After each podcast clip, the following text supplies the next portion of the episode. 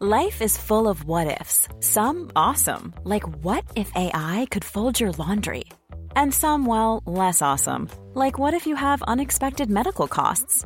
United Healthcare can help get you covered with Health Protector Guard fixed indemnity insurance plans. They supplement your primary plan to help you manage out of pocket costs. No deductibles, no enrollment periods, and especially no more what ifs. Visit uh1.com to find the Health Protector Guard plan for you. Many of us have those stubborn pounds that seem impossible to lose, no matter how good we eat or how hard we work out. My solution is PlushCare. PlushCare is a leading telehealth provider with doctors who are there for you day and night to partner with you in your weight loss journey. They can prescribe FDA-approved weight loss medications like Wegovy and Zepbound for those who qualify. Plus, they accept most insurance plans. To get started, visit plushcare.com slash weight loss. That's plushcare.com slash weight loss.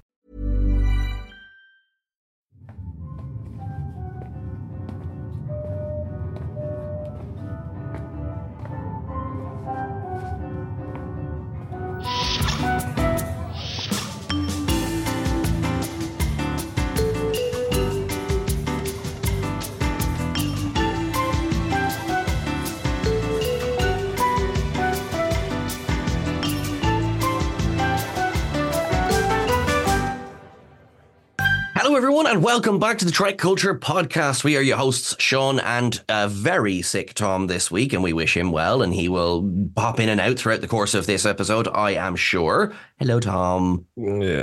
Hello. As you can see, he sounds entirely normal. Uh, we are joined this week, thankfully, by the uh, self described pretty good this morning, Ellie Littlechild. How are you, Ellie? I'm pretty good this morning. Delightful. Delight. That's what we want to know. That's what we want to hear. um, there's been a lot of Star Trek news recently. Yeah.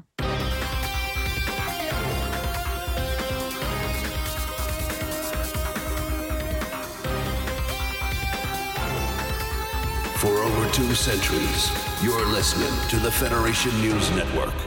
We wake up this morning to the slightly sad news that we did not win anything. Uh, we, Star Trek, did not win anything at the Critics' Choice Awards. However, they were well represented with a nomination for Best Drama Series for Star Trek Strange New Worlds, Best Actress in a Supporting Role for Celia Rose Gooding for Uhura for Strange New Worlds, and Best Animated Series for Star Trek Lower Decks, which is not bloody bad.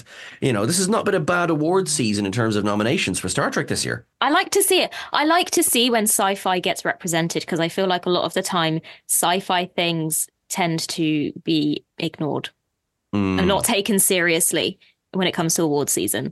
a lot of genre gets ignored basically. I mean, we've had some of the some of the more interesting horror films of the last like decade and they just get completely ignored and it's like if it's not a drama no one cares, which is really upsetting.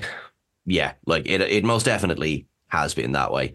Um, and uh, but and yet, but look at this. I mean, if you think as well about the um the the Astra Awards that took place there last week as well, you know, Star Trek.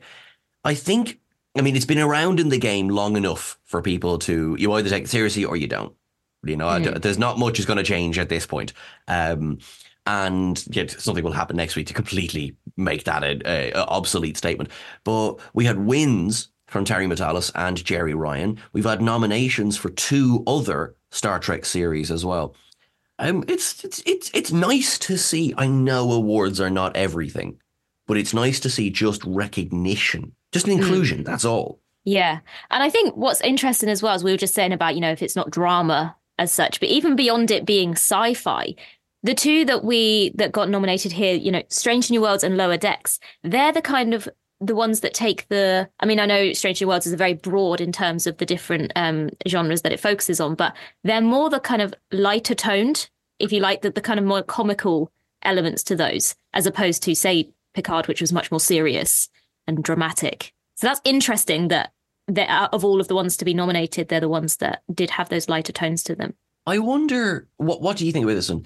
For Strange New Worlds in particular, is it because it had more of a, a, a range of genres within the one season than say Picard? Picard was a fairly, when I say straightforward, very, you know, cool looking slick 10 hour movie. in which there were definite moments of horror and levity. But Strange New Worlds was like 10 different genre episodes.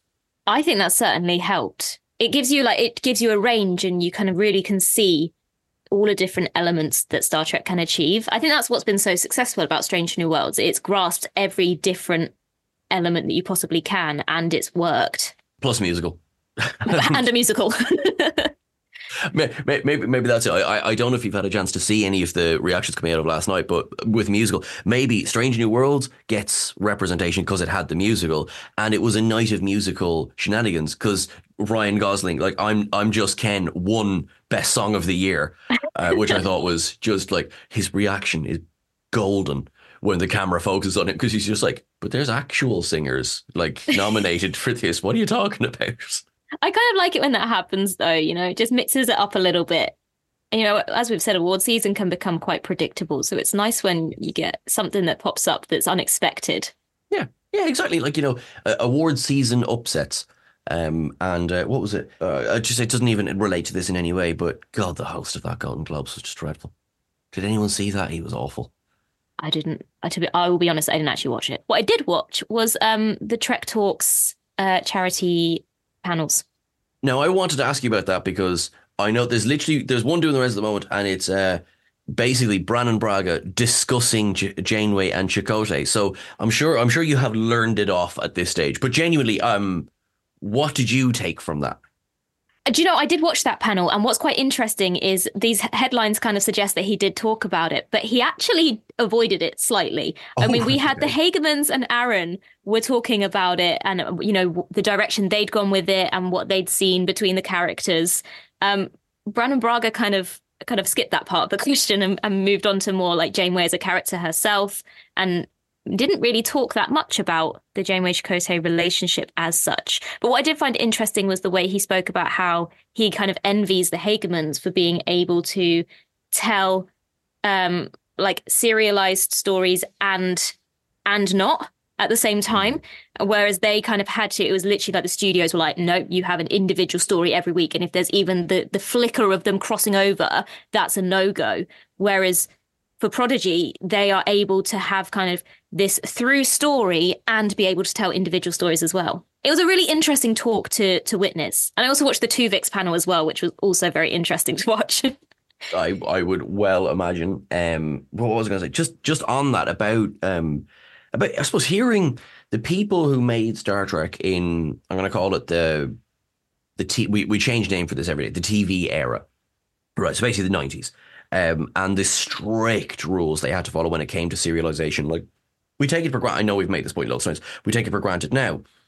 DS9 was absolutely shattering the mold when they did their their three parters, their six parters, and their ten parter story. Like that just wasn't being done. Certainly not in Star Trek. And then you know, Prodigy is a twenty hour ep- uh, movie. Um, now it's, or you could say it's a ten and a ten. You know, but it's it's definitely it was set up to be serialized. And, you know, what could the writers then have done with that kind of format? Um, because if there's, I think if there's one, the most common criticism I think Voyager in particular gets is that it tried to redo the next generation. And I don't, I think that's a very simple way of putting it. But certainly in terms of the story of the week and the episodic, and for the most part, no tension, unless your name is Neelix, um, you know, and and but it could have completely gone the other way. Mm-hmm. I think if Voyager was made now, if you think about the nature of of Voyager, the fact that they become a family of sorts and they are in this kind of one place. If you made Voyager now, there would be so much more um, character study, relationship study. There would be so much more drama to it because of the the kind of claustrophobic nature of their situation. Mm. And I always say this. I think, you know, I know I always talk about the Janeway Chakotay thing. And I also always kind of do make the point of I don't necessarily think that it was the end game that it should have been. But I really do think that if it were made now, it would have been, you know, after the events of, say, resolutions, it now there would be at least a few episodes after that where you'd see that tension and that struggle of them trying to get back into their command structure. Whereas when it actually aired, the following week it was like nothing had ever happened. And I think that's where it's changed. I think now there would be a deeper exploration of the after effects of that.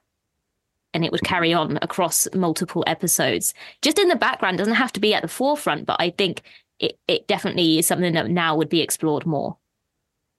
I think as well. I think like I'll be honest, I do not want a full season of the episode night. I think the episode night is a fabulous standalone episode. But uh, again, what is the biggest thing about Voyager? It abandoned its premise at the end of the pilot, which was we're lost with no one to help and we got two crews. Okay, we've got one crew. And we're basically a floating starbase because if there's a dent in the hull, it's gone next week. And look, 90s budgets, 90s restrictions, you know, you, you kind of like, okay, listen, you, you can either be upset about that or just get on with the show. Um, I I didn't get a chance to watch the Tuvix one. What was what was uh, the Tuvix panel like? It was very interesting, actually. It had, uh, I think, I could be wrong, but I'm fairly certain the actor's name was Tom Wright, um, who actually played yes. Tuvix in the panel as well, which is very interesting. Um, what I did learn, uh, we also had Lisa Klink um, in there, and she was one of the the writers.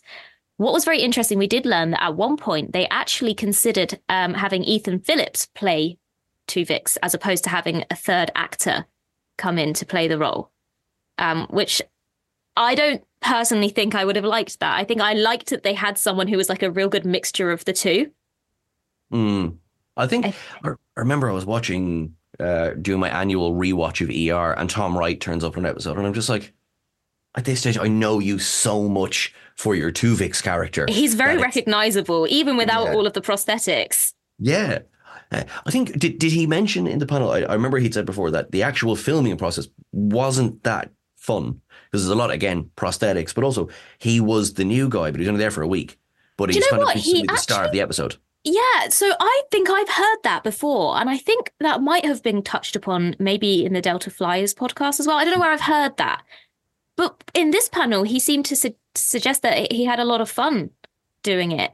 Um, he also he said that he knew Ethan Phillips and Tim Russ prior to to taking on the role, and so he had kind of observed them as people as well as as characters, and so he was able to incorporate his own personal knowledge of these two actors as well as the research he'd done on the two characters to like mold his interpretation of a mixture of the both. Did this in any way? Did um the lower decks episode come up? How do you, do you no, see? I thought it was going to come up, and I was waiting for it, and it, it didn't. I mean, I I kind of have a feeling that that's potentially why this was the panel that was done. It's kind of a, a relevant topic at the moment. Yeah, exactly. Um, but yeah, there was there was also a discussion. I think Robbie McNeill said that he kind of took a little bit of an issue with obviously the whole the Tuvix dilemma, and he felt that it kind of damaged the the character of Janeway for having to make that choice. And he said that if he had done it, one of the suggestions he would have made was for Tuvix to have sacrificed himself ultimately.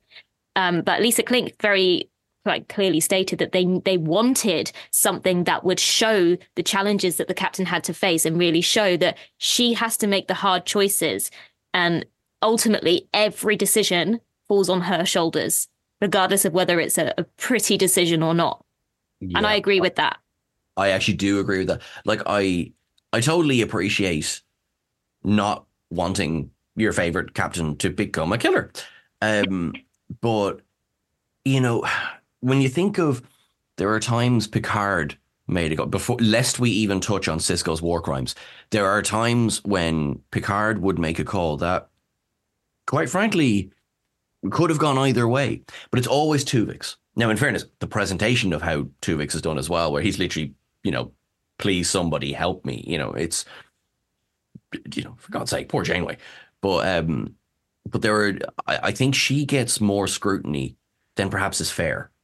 Mm-hmm. Um, because I mean it's quite simple, really. Needs of the many. You know, you've got Tuvok and Neelix, or you've got Tuvix. Sorry, but Spock wouldn't have hesitated. Yeah. You know? No, I agree. I think I agree. I mean, I know this is a question that every it's a massive debate, isn't it? Was she right mm. or was mm. she wrong? Personally, I think she probably made the right decision, hard as it was to make. Um, and and Tim Russ, um, I think it was Tim Russ, commented on like the the biggest, the most powerful moment of that entire episode is just the subtle uh, facial expression that she has as she walks out of sickbay at the end of the episode, and you can see just in her face, in the performance, the weight that this has has on her. Mm. Mm. Absolutely. Like, and and this is to sort of, I suppose, to go to Brannon Braga's um, and the uh, and and the Prodigy guys uh, panel.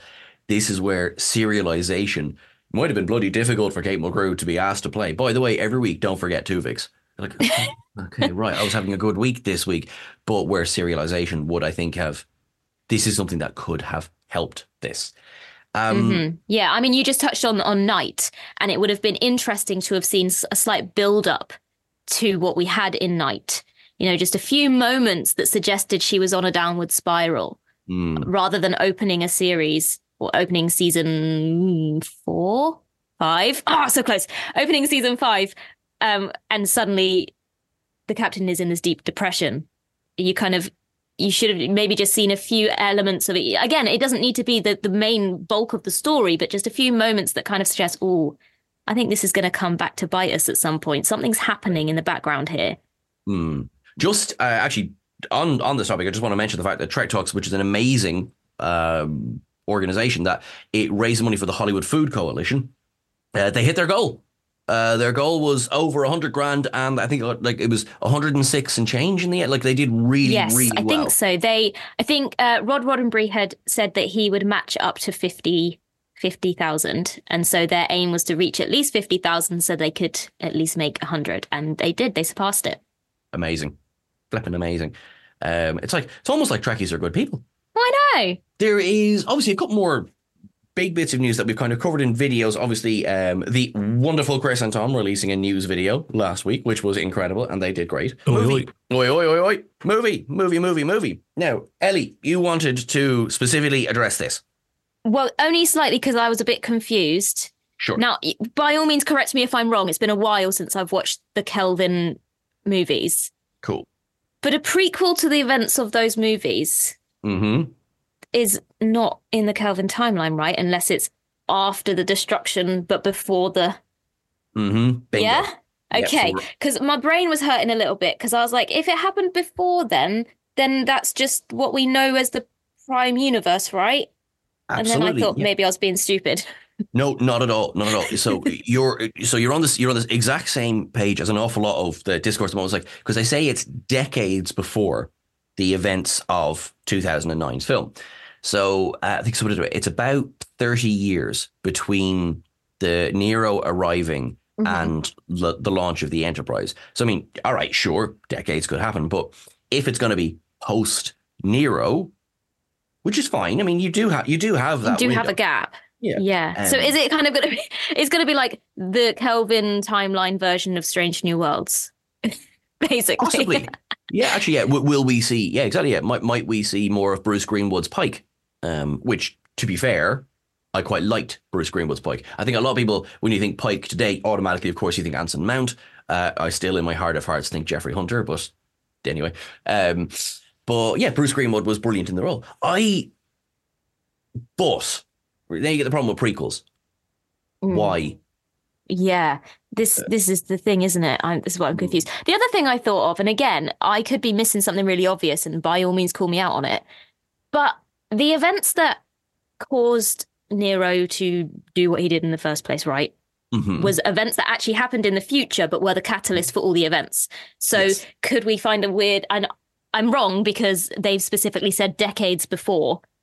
But in my mind, before I saw that detail, I was like, even though technically it happened after because it's in the future, in the wibbly wobbly, timey wimey world of time travel, those events actually happened first and triggered the events that happened after. So it's a prequel, but actually set in the future. That was a thought in my mind, but I'm wrong.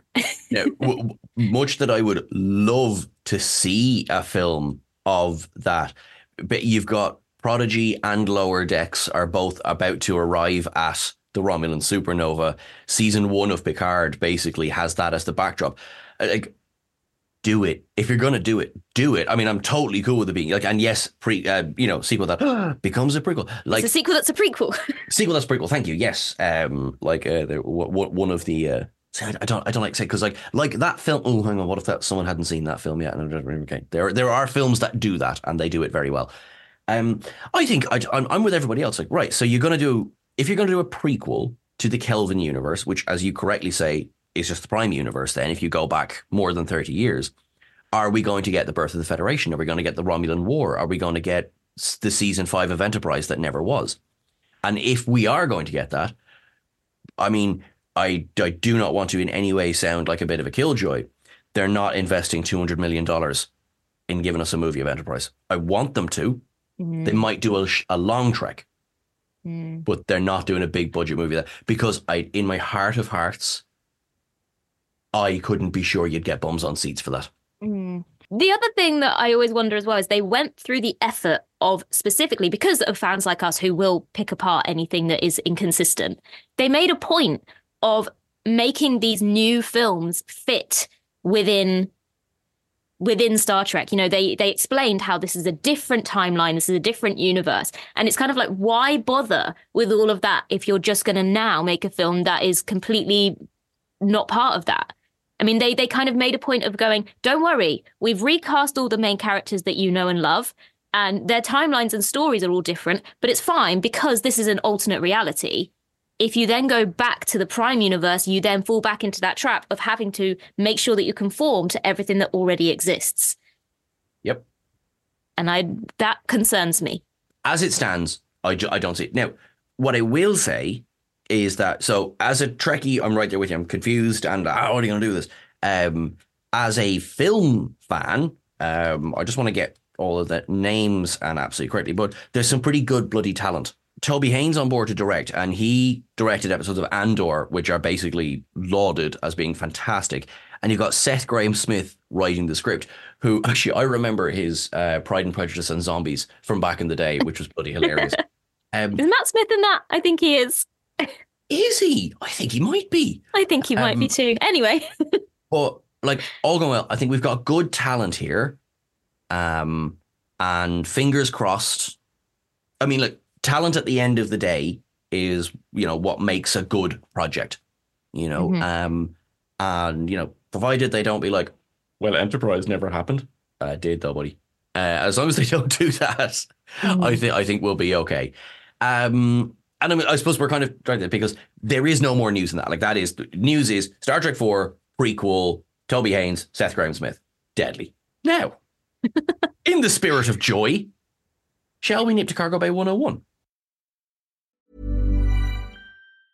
Life is full of awesome what ifs, and some not so much, like unexpected medical costs. That's why United Healthcare provides Health Protector Guard fixed indemnity insurance plans to supplement your primary plan and help manage out of pocket costs. Learn more at uh1.com. There's never been a faster or easier way to start your weight loss journey than with PlushCare.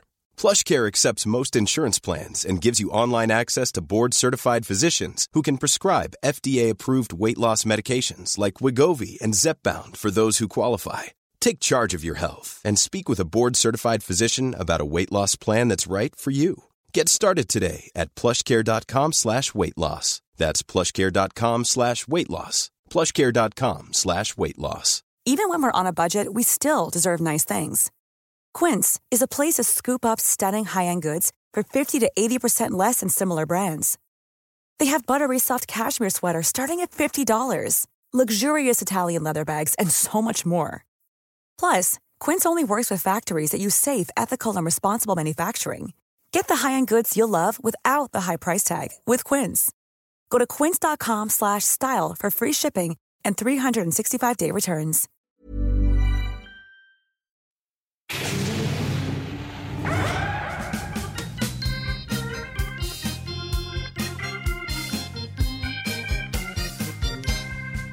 I'm talking about this because Ellie, you know how Cargo Bay 101 works. So that means that when you selected your thing earlier on, you knew exactly the cold vacuum of space that you would be asking us to blast it out into. So I know it's going to be meaningful. Ellie, what do you have for us? hmm I have. And I'm going to be honest with you, I'm quite proud of this one because, as you've just said, I've done a few of these now. And generally speaking, most of the ones I've done so far have been fairly like stuff I've just observed on screen. But this one, I feel like I'm really earning my Trekkie card here because I'm going deep cut here. Um, it's something that I actually have moaned to Sean about already this week. So just act surprised. Oh, okay. but I'm delving into the beta canon with this, right? oh, okay. I know exactly where this is going. Yes, Yeah, all right, okay. cool. it's all right, Tom. Don't worry. You don't need to be confused. I'll explain it in great detail. Okay. Um, my thing here, right, is inconsistencies between characters' backstories that have been established across various stories and elements. And I'll give you my example, right? I am currently writing an article for for Trek Culture. But this is an article that requires a lot of research. And so I've been doing a lot of research, but not just, you know, your general research. This is like deep diving into beta uh, media and behind the scenes. And I was very confused when something that I already thought was established was completely different in in a different part of media. So, spoiler alert: writing an article about Janeway. Surprise, surprise. Um, the backstory of her character was established in um, Jeri Taylor's novel Mosaic, which was again written by Jeri Taylor, writer on Voyager at the time, published during the airing of Voyager, and elements of which for that backstory were taken and incorporated on screen in the episode Coda.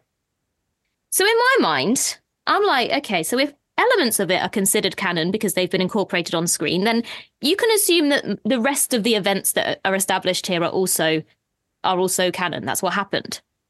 So, jump to 2021 when the autobiography of Kathryn Janeway is published.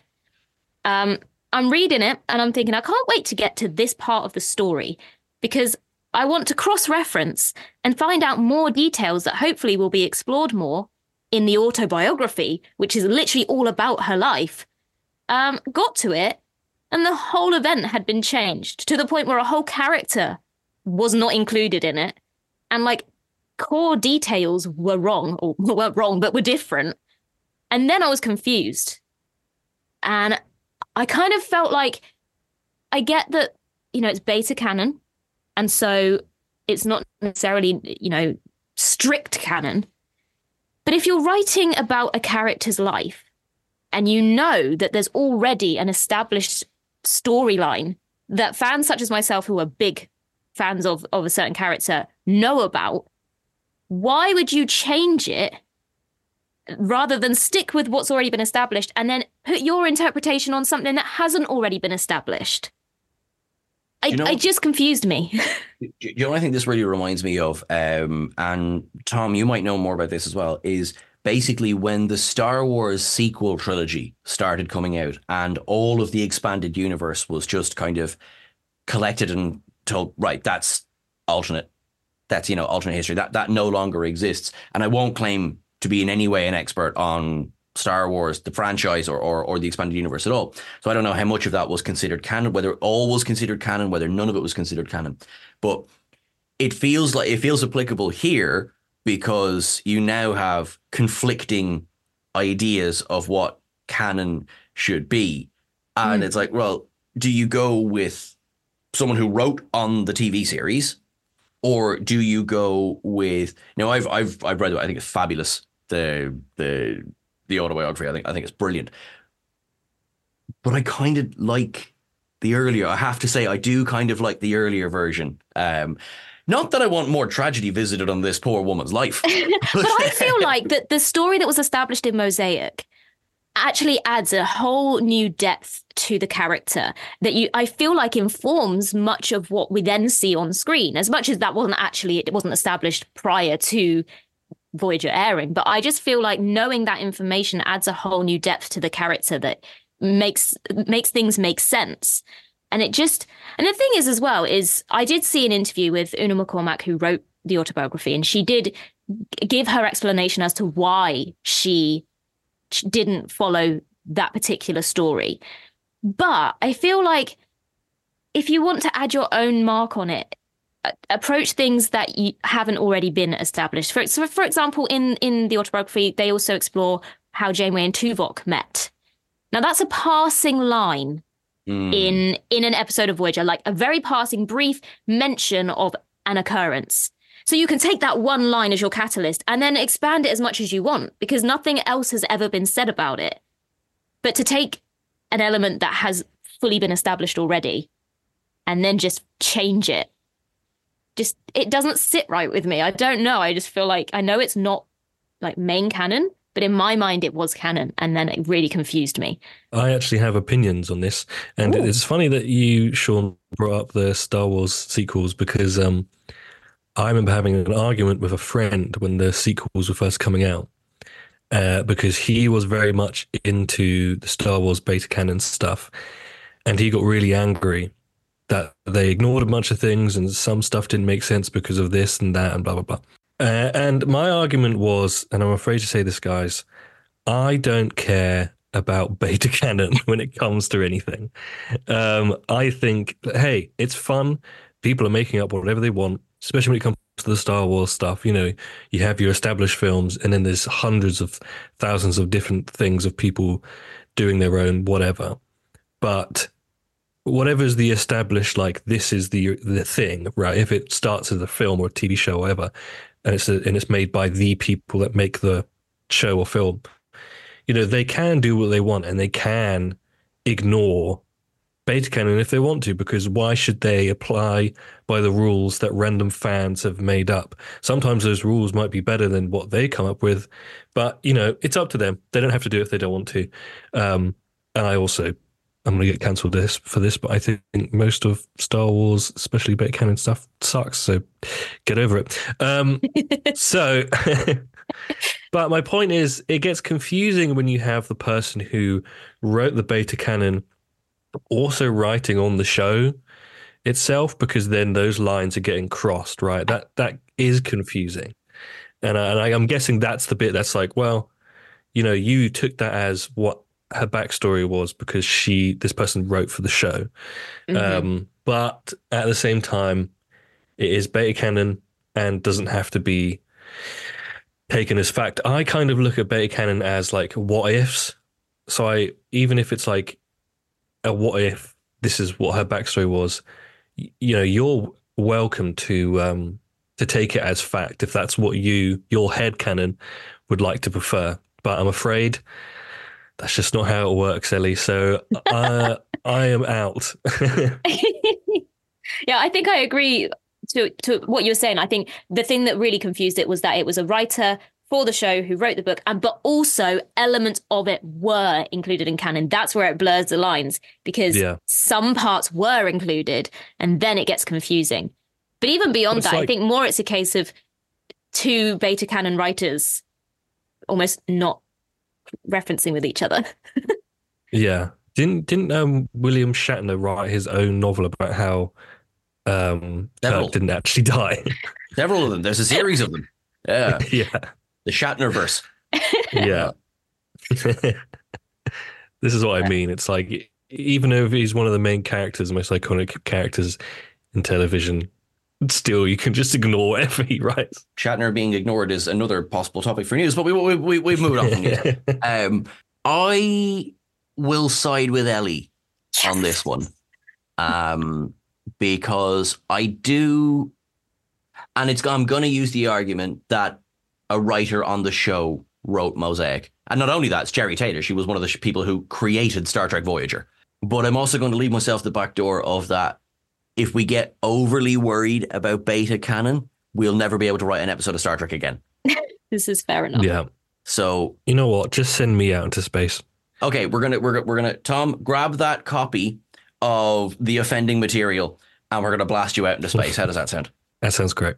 Excellent, cool. This the strangest uh, resolution to a cargo bay 101 I think we've done so far. and fire. Bye.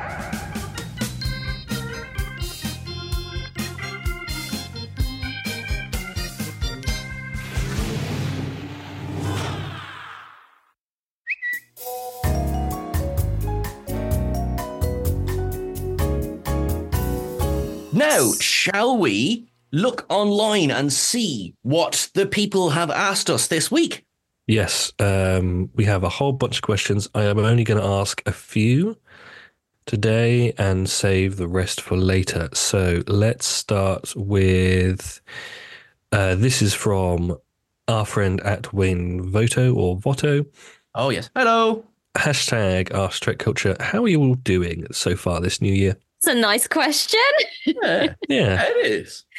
I'm uh, personally, I'm I'm all right. I'm It's so strange. The last couple of months before Christmas, I mean, I'm gonna cross fandoms, but we had so much Doctor Who stuff going on that I feel like I didn't stop, and it's been quite nice to just chill out a little bit now that everything's calmed down a little bit before we get another rush later in the year. Uh, yeah, yeah. I think because because God, you were busy in December, uh, and like even it felt like so I did two of the episodes, two of four, and it still felt like I didn't do a fraction of the uh, of the amount of Who culture content that you did. So I'm glad things have, if not gotten lighter, gotten more straightforward, if you like, for you. Mm-hmm. It's a little just calmer after the storm, but also before the storm starts again.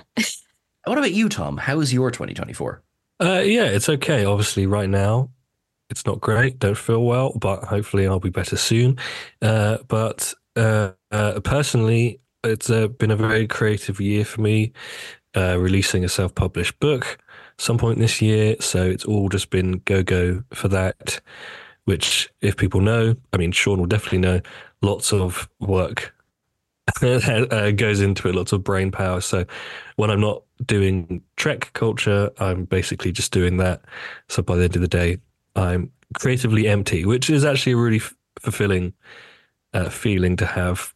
Um, so yeah, so far so good, and I think I honestly have good feelings about 2024. I think it's going to be a prosperous year for for people. I think so. Yeah, it's been it's been busy uh, as as as as they tend to be, um, and I've already travelled and got home again. So you know, where in the world is Sean has already kicked off for 2024.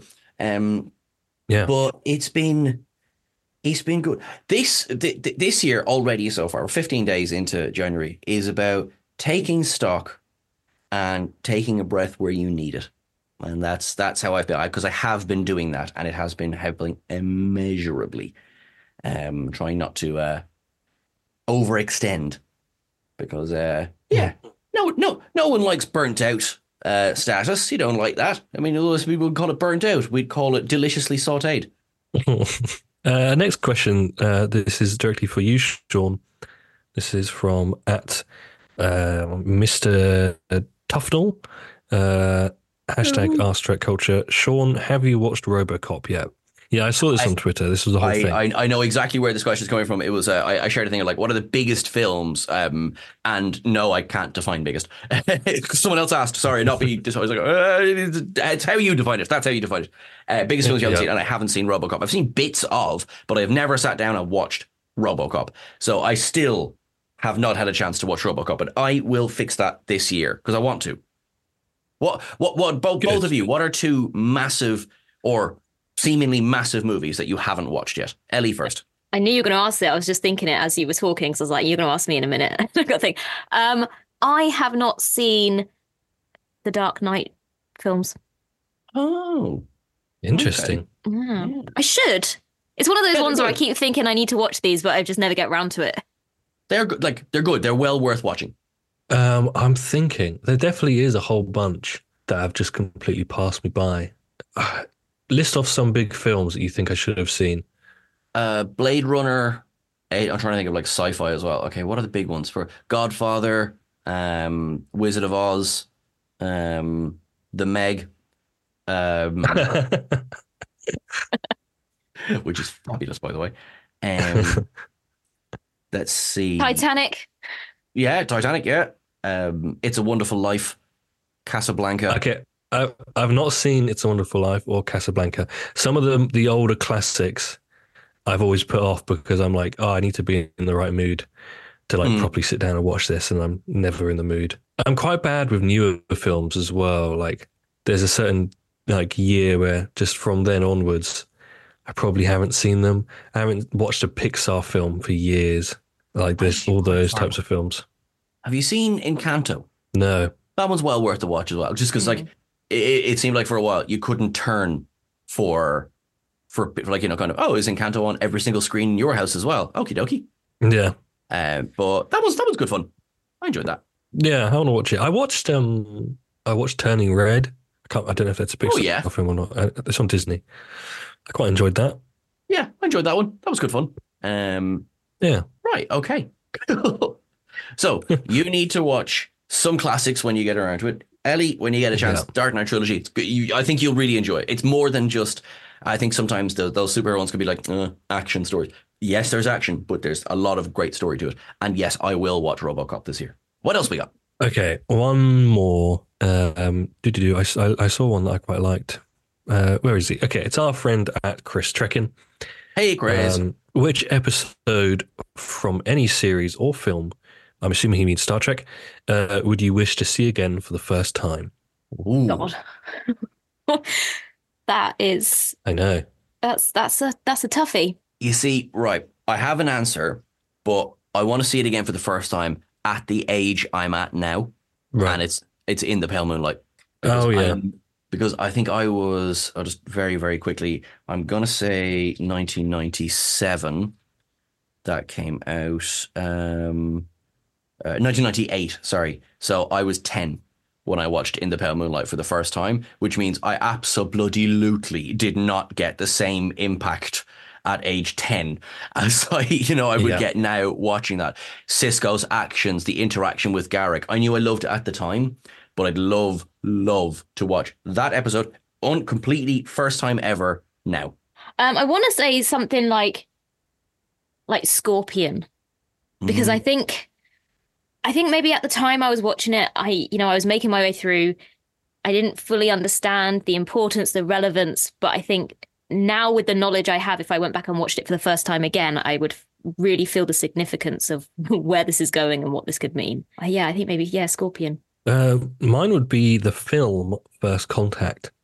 Oh, Um, nice. because I w- it was when I was back at uni, and me and my friend were just uh, shout out to Connor, my friend. Uh, we were just like watching a lot of Star Trek at the time, just randomly. And I'd seen some of the films, but I hadn't seen First Contact at that point, and we threw it on and just. I remember like laughing at the silly bits, enjoying the fun bits, and like, you know, again, I've I've said before that I've always kind of considered the films, especially the uh, TNG films, to be a kind of a a what if kind of thing. Like, what if Picard was an action star, blah blah blah, and and I find that that's what I enjoy the most about the films. And I think First Contact was just a lot of fun, and uh, it was nice seeing them in sort of those type of scenarios and stuff. So, yeah, I like it.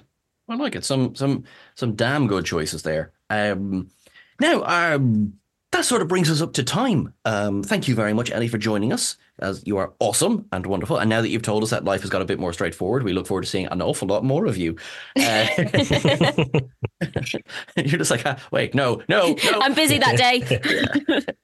Um, that is, I mean, surely you have to do your ninth rewatch of Voyager, so you're going to be very busy anyway. So Do you know what? I just randomly watch episodes on a daily basis now. I just pick one at random and there watch you it. go. It's that that's the, st- the you're a true Star Trek fan now. That's what basically happens. apart rest of your from life. I, I need to actually like carry on watching the ones I haven't seen. Except now that I've found the one I love, I can't seem to get past it. Yeah, yeah, I get that. Cool. All right. Well, look, thanks everyone. Thanks for following along. You're awesome and you're wonderful. Make sure you're following us on the socials. We're at Trek Culture on Twitter, Blue Sky, and TikTok. We're at Trek Culture YT on Instagram. I'm at Sean Ferrick. We have at E Little Child, and we have at Tom C. Finn or at Tom Roberts Finn. Uh, and make sure you check out Tom's book when you can because he's awesome. Uh, Yes, make sure you're following him on TikTok because he's now doing BookTok, and I love BookTok. So there's my, there's my there's my little plug. He's brilliant. Yeah. Uh, thank you. It's a whole it's a whole thing. I'm new, but I'm a baby. Please treat me with care. Thanks, everybody.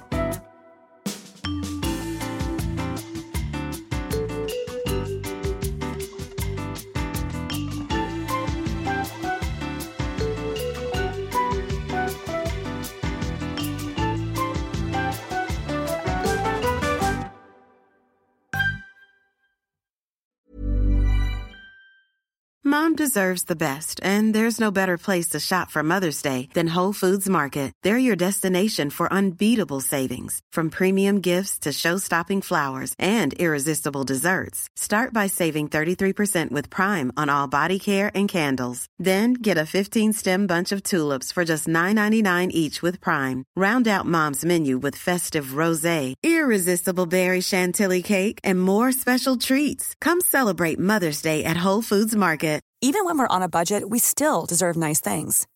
Quince is a place to scoop up stunning high-end goods for 50 to 80% less than similar brands.